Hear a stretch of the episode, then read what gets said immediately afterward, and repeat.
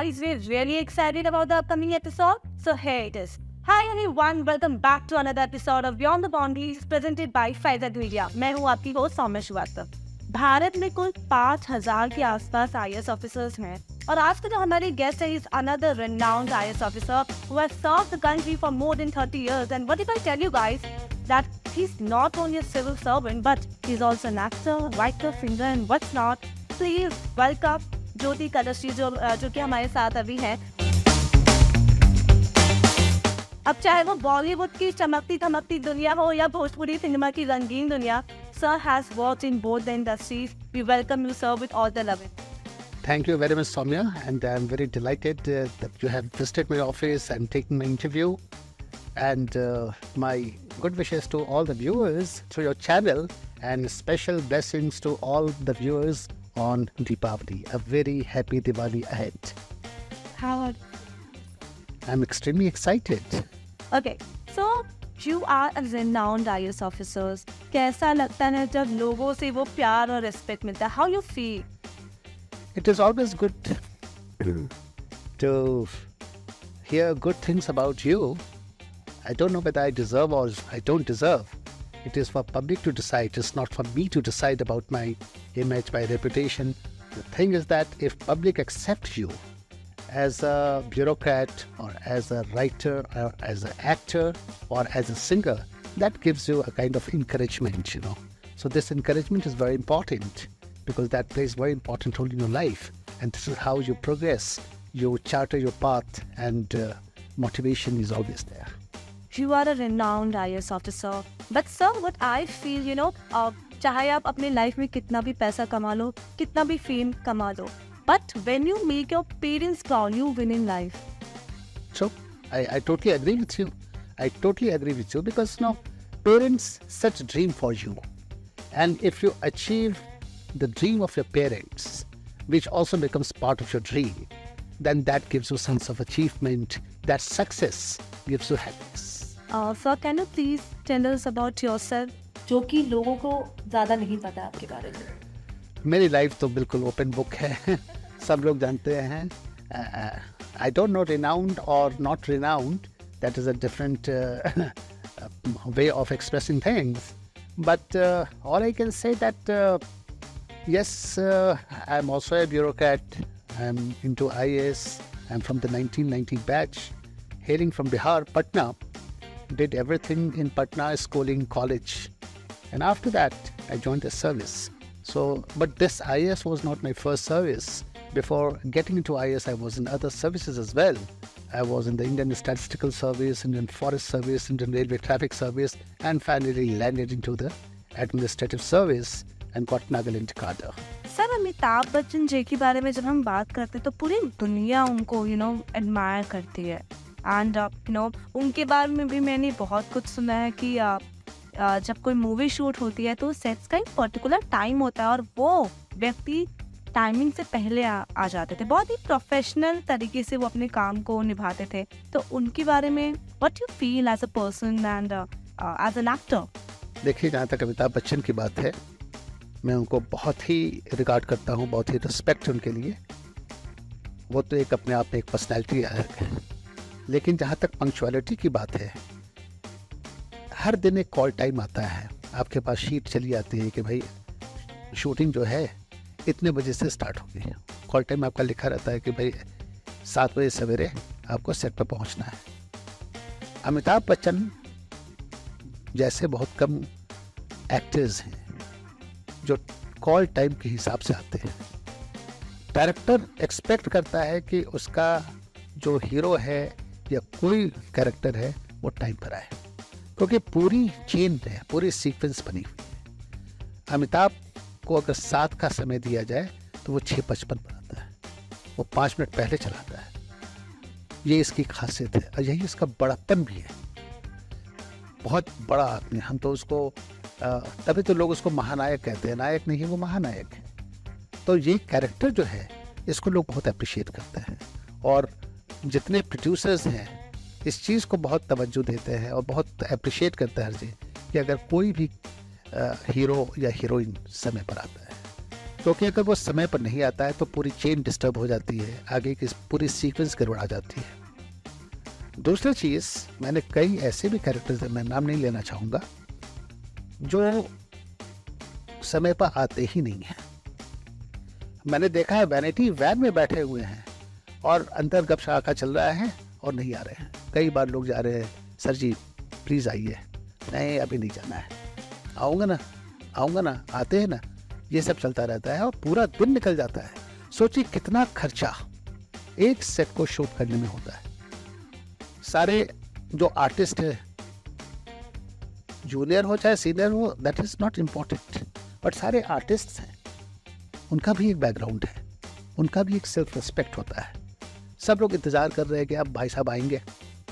तो हमने देखा है ऐसा कि जो कुछ हीरोज़ एंड हीरोइंस हैं जो समय पर नहीं आते हैं लेकिन जो अच्छे होते हैं जो प्रोफेशनल होते हैं जैसे अक्षय कुमार आप टाइम दीजिए वो अमिताभ बच्चन की तरह है। एकदम टाइम पर रहेगा सर कह सकते हैं कहीं ना कहीं कि सक्सेसफुल होने के बाद कुछ एक्टर या एक्ट्रेस के अंदर ईगो आ जाता है समवेयर एटीट्यूड आ जाता है ईगो आ जाता है लेकिन विनम्रता होनी चाहिए। सबसे इम्पोर्टेंट है कि अगर आप विनम्र हैं और आप में ह्यूमिलिटी है और ह्यूमन वैल्यूज़ को आप वैल्यू देते हैं तो ये सब चीज़ आपकी पर्सनैलिटी को ऐड करता है। लोग उसको अप्रिशिएट करते हैं। ये एटीट्यूड को कोई पसंद नहीं करता है। सर, आपने ये जो पहले बोला, उससे एक क्वेश्चन आ रहा है माइंड में जो पूछना चाहूँगी। जब आप सेट पे जाते हैं तो have you ever observed any actor या एक्ट्रेस या कभी किसी पर्सन से आमना सामना हुआ है जो पूरे ही स्क्रिप्ट को चेंज करा देता हूँ? देखो आ, मैं नाम नहीं खोलना चाहूँगा लेकिन हाँ ऐसे कई हुए हैं। बहुत सारे ऐसे हैं। वो इंटरफेयर करेंगे। स्क्रिप्ट बोले ये मेरे को स्क्रिप्ट ये लाइन पसंद नहीं आई है। तो इंटरफेयर करना ये सजेशन देना ये दोनों दो चीज़ें हैं। आप एक हल्का सजेशन दे दो तो हो सकता है कुछ लाइन बदल जाए, कुछ शब्द बदल जाए। लेकिन एकदम इंटरफेयर करना ये चीज़ कि नहीं, मैं ये बोलूँगा ही नहीं। It is against my image मैं ये अगर बोलूँगा तो पब्लिक जो है नाराज़ हो जाएगी हमसे। वो सब कहने की बात है। जिसने डायलॉग लिखा है, जिसने स्क्रीन प्ले लिखा है, वो बहुत उसके पीछे मेहनत है। तो बट हमने देखा है कई लोगों को, वो उसको एक ईगो इशू बना लेते हैं। मैं नहीं बोलूँगा। सर, हमारे लिए बॉलीवुड एक चमकती धमकती दुनिया है।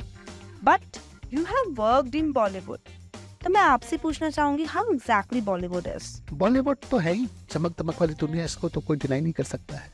नेगेटिविटी यस है मैं बोलूँगा। लेकिन बॉलीवुड की एक इमेज है जनरल इमेज है। या जो जाता है गलत जगह चला जाता है। ये जो धारणा है ये गलत धारणा है। आज के डेट में अच्छे अच्छे परिवार से लोग जा रहे हैं। अब मान लो कि कोई नेशनल स्कूल ऑफ़ ड्रामा से जा रहा है, चाहे एफ़ से जा रहा है, बहुत सारे इंस्टीट्यूशन से dramatics is a field it's a professional field आप उसको करके जा रहे हैं तो आप एक डिग्री आप एक्सपीरियंस लेके जा रहे हैं और आप परफॉर्म कर रहे हैं वहाँ। बहुत सारी पिक्चरें लोग याद रखते हैं, आपके कैरेक्टर्स को याद रखते हैं। तो बॉलीवुड ने इतने सारी अच्छी पिक्चरें दी हैं, इतने सुंदर सुंदर गीत दिए हैं, इतने अच्छे अच्छे सीन्स दिए हैं जो लोग कभी नहीं भूलते हैं। आज से पचास साल पहले की पिक्चर या राजेश खन्ना की पिक्चर या अमिताभ बच्चन की पिक्चर आज भी आनंद को लोग याद रखता है, खामोशी को लोग याद रखता है। बहुत सारी ऐसी पिक्चरें हैं, नई पिक्चरों को भी लोग याद रखते हैं। तो कहने का मतलब ये नहीं है कि इतना नेगेटिव सोचना चाहिए। हाँ हमेशा मैं एक चीज़ कहता हूँ कि जो स्ट्रगलर्स होते हैं, जिनका कोई बैकग्राउंड नहीं होता है, वो मुंबई पहुँचते हैं तो उनको धक्के तो बहुत खाने पड़ते हैं। वो बेचारे एक सीन एक अपियरेंस के लिए प्रोड्यूसर डायरेक्टर के पीछे घूमता रहता है।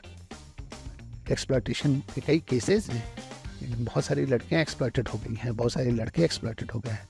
कितनों ने अपने ज़मीन को मॉर्गेज करके पैसा लेके आया है। अपने फादर मदर को दिखाने के लिए कि बस एक बार फुल सेवेंटी एम पर मेरी अपेयरेंस हो जाए। बहुत लोगों ने गंवाया है।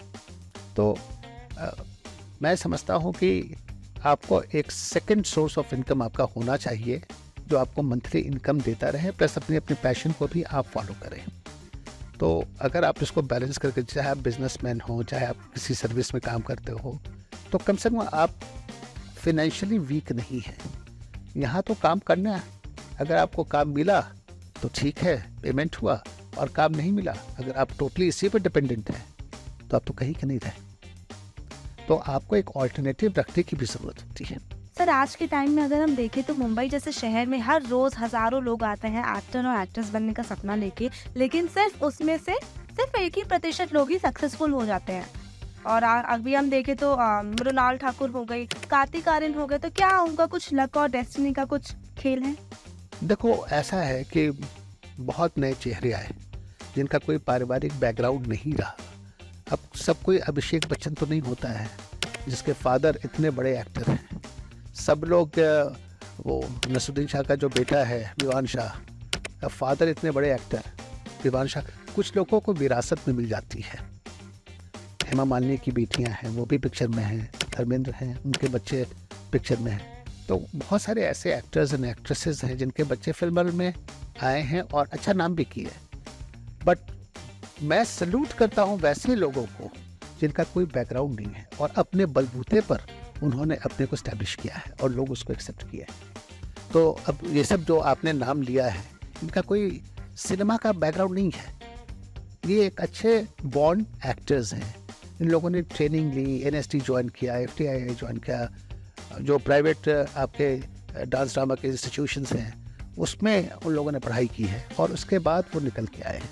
और बहुत लोगों ने अच्छा भी किया है। ऐसी बात नहीं है कि सब लोग स्ट्रगल कर रहे हैं। बहुत लोग स्ट्रगल करके आगे बढ़े हैं। बहुत स्पॉट बॉयज़ हुआ करते थे, जो लाइट्स देखते हैं। वो सब छोटे छोटे काम जो है, बहुत सारे करके लोग एज एन एक्टर आए हैं में। संजीव कुमार क्या था? इवन रजनीकांत इतना बड़ा एक्टर क्या था? बस कंडक्टर था।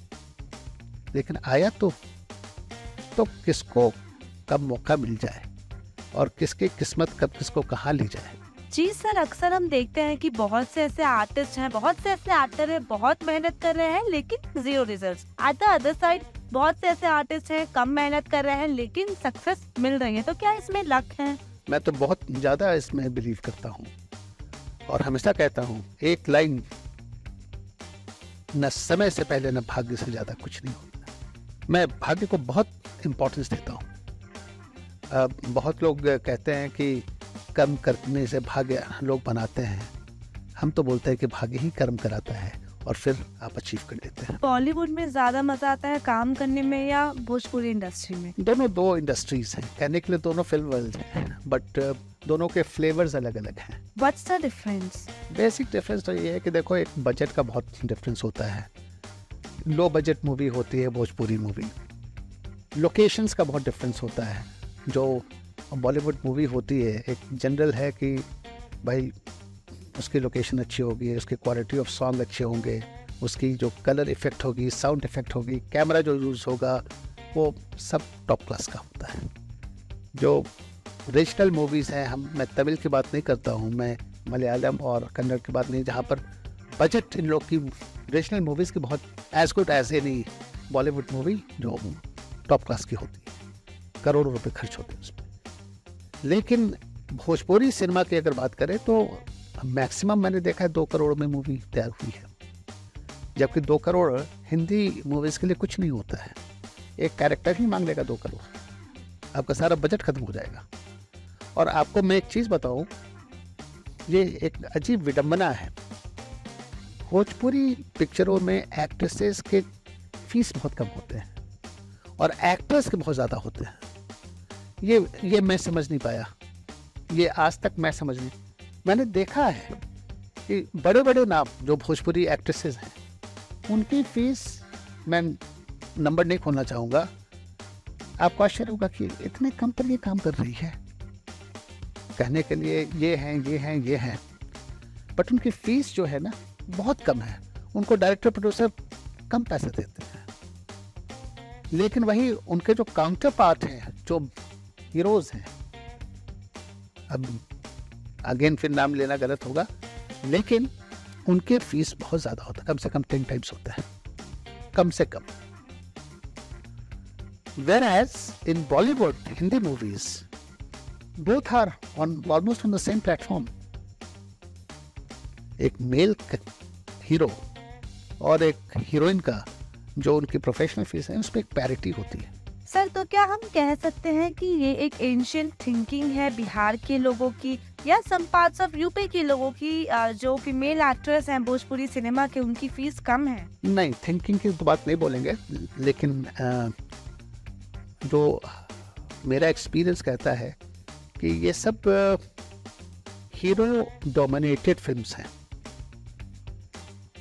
जिसमें character of a hero is far bigger than heroine तो उसकी प्रोफेशनल फ़ीस ज़्यादा रखते हैं।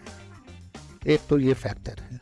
और दूसरा, भोजपुरी पिक्चरों में बॉलीवुड की हीरोइंस कम आती हैं। रीजनल जो रीजन्स हैं, उसकी लड़कियाँ ज़्यादा आती हैं। तो वो तो बस काम खुशती हैं। तो उनके, उनको जो भी मिल जाए, उसी में वो खुश हैं। तीसरी बात, जहाँ तक गाने की बात है तो गाने में जो भोजपुरी गायक हैं, उनके चार्जेस और जो हिंदी सिंगर्स हैं, उनके चार्जेस ज़मीन आसमान का अंतर है दोनों में। जबकि भोजपुरी गाने भी कोई बहुत सारे, बहुत फ़ेमस हुए बहुत पॉपुलर हुए हैं। उसके लिरिक्स हो, चाहे उसकी जो कंपोजिशन हो, बहुत ही पॉपुलर हुए हैं। सर, बहुत रिसर्च किया है मैंने आपके बारे में। इस टॉक शो में आने से पहले और सुनने में आया कि बचपन में राजेश खन्ना जी के बहुत बड़े फ़ैन थे कॉपी किया करते थे उनको? राजेश खन्ना भाई एक ऐसा एक्टर था जो सुपरस्टार था। इसको तो कोई डिनाई नहीं कर सकता है कि सुपरस्टार का जो कॉन्सेप्ट है, वो राजेश खन्ना से ही स्टार्ट होता है। और मैं आपको एक वाक्य बताता हूँ क्योंकि मैं बहुत बड़ा फ़ैन था और सही कहा आपने कि हाथी मेरे साथी एक पिक्चर थी, उस कैरेक्टर को मैं कई बार प्ले किया हूँ। लेकिन जो वाक़ है राजेश खन्ना से रिलेटेड वो बहुत इंटरेस्टिंग है। वो मैं शेयर कर देता मैं इसी कमरे में बैठा हुआ था अपने ऑफ़िस में। तो एक मेरे दोस्त है, मिस्टर चोपड़ा। उनके पास एक कॉल आता है। तो हमसे उन्होंने कहा कि, सर, मैं बाहर कॉल अटेंड कर लेता हूँ। वो बाहर चले गए। थोड़ी देर बाद चोपड़ा अपने मोबाइल को लेते हुए बात करते हुए वो फिर इंटर किया हमारे चैम्बर में। तो मुझे कुछ अजीब सा लगा कि अभी तो हमसे परमिशन लेकर के वो बाहर गए बात करने के लिए और फिर वो फ़ोन पर बात करते हुए आ रहे हैं। और उन्होंने कहा कि, सर, आपसे राजेश खन्ना बात करेंगे। तो हमने बोला, राजेश खन्ना? कौन राजेश खन्ना? शुरू में। बोला, सर, वो फ़िल्म स्टार राजेश खन्ना। मुझे भी आश्चर्य हुआ कि राजेश खन्ना मुझसे क्यों बात करेंगे?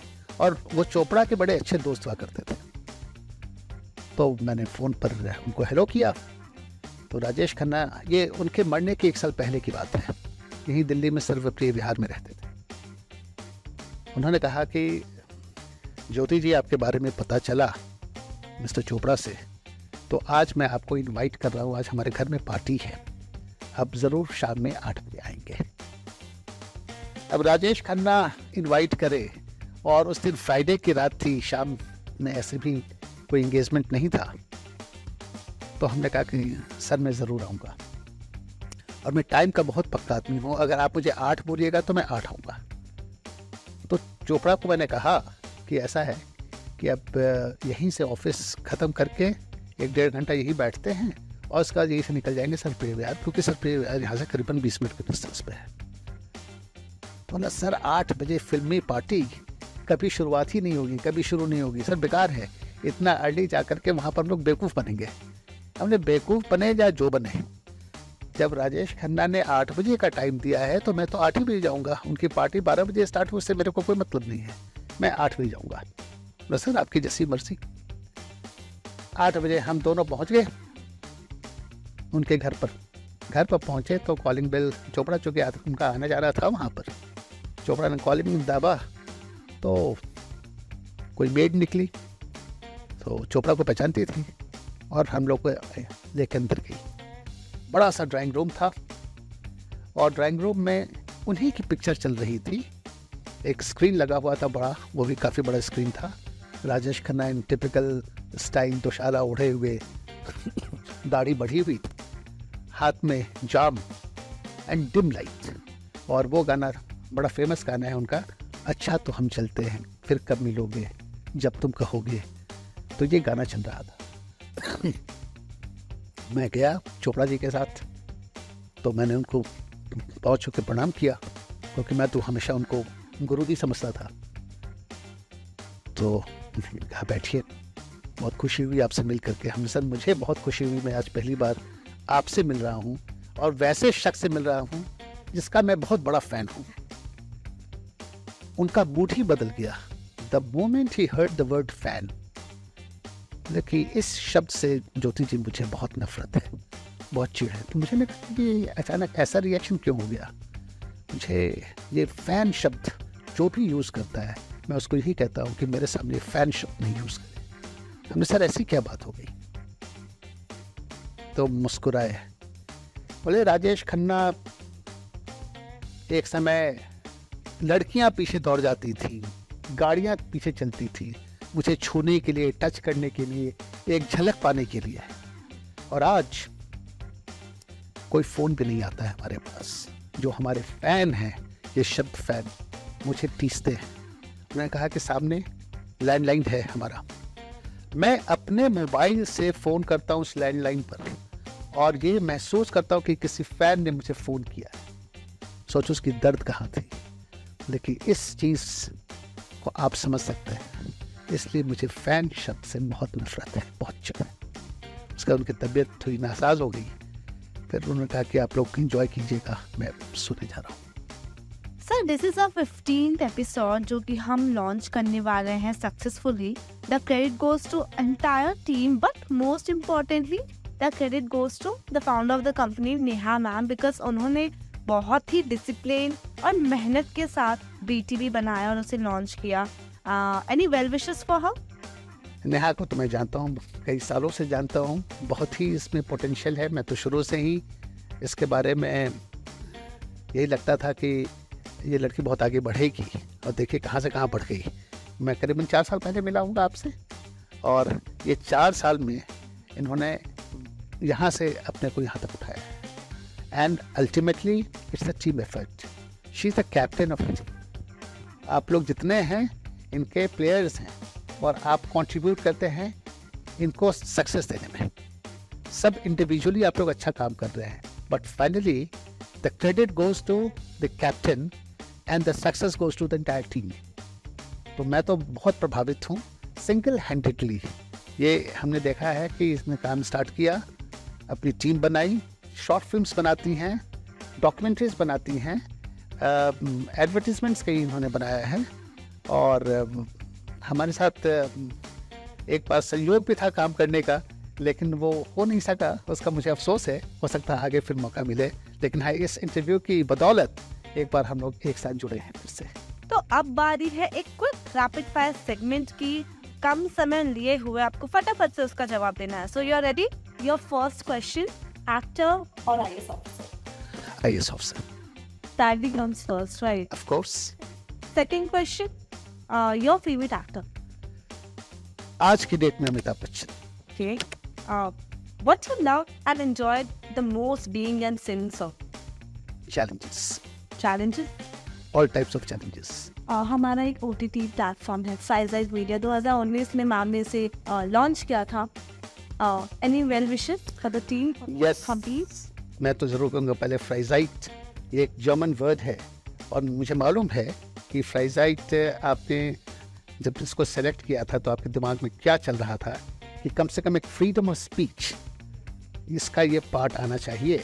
तो आपके इस माध्यम से मैं ये कहना चाहूँगा कि जितना आपने स्पष्ट क्वेश्चंस पूछे, जो चाहती थी कि मैं स्पष्ट रूप से आपको बोलूँ, बताऊँ तो फ्रीजाइट जो है ना, या फ्राइजाइट जो है, ये बड़ा जस्टिफाई करता है इस चीज़ को। ये सारा इंटरव्यू जो है, फ्राइजाइट ही है। तो हमारी तरफ़ से बहुत बहुत गुड विशेष इस फ्राइजाइट कंपनी को और भगवान करे और भी आप ऊपर जाएँ अच्छा करें। हमारी बहुत बहुत शुभकामनाएँ। बिल्कुल sir it was lovely talking to you so that was all about today's episode ज़रूर जाइए हमारे बीटीपी के एपिसोड से, क्योंकि हर एक एपिसोड से कुछ ना कुछ सीखने को ज़रूर है। It's available on Spotify Jio Saavn Google podcast and on Instagram as also on YouTube thank you so much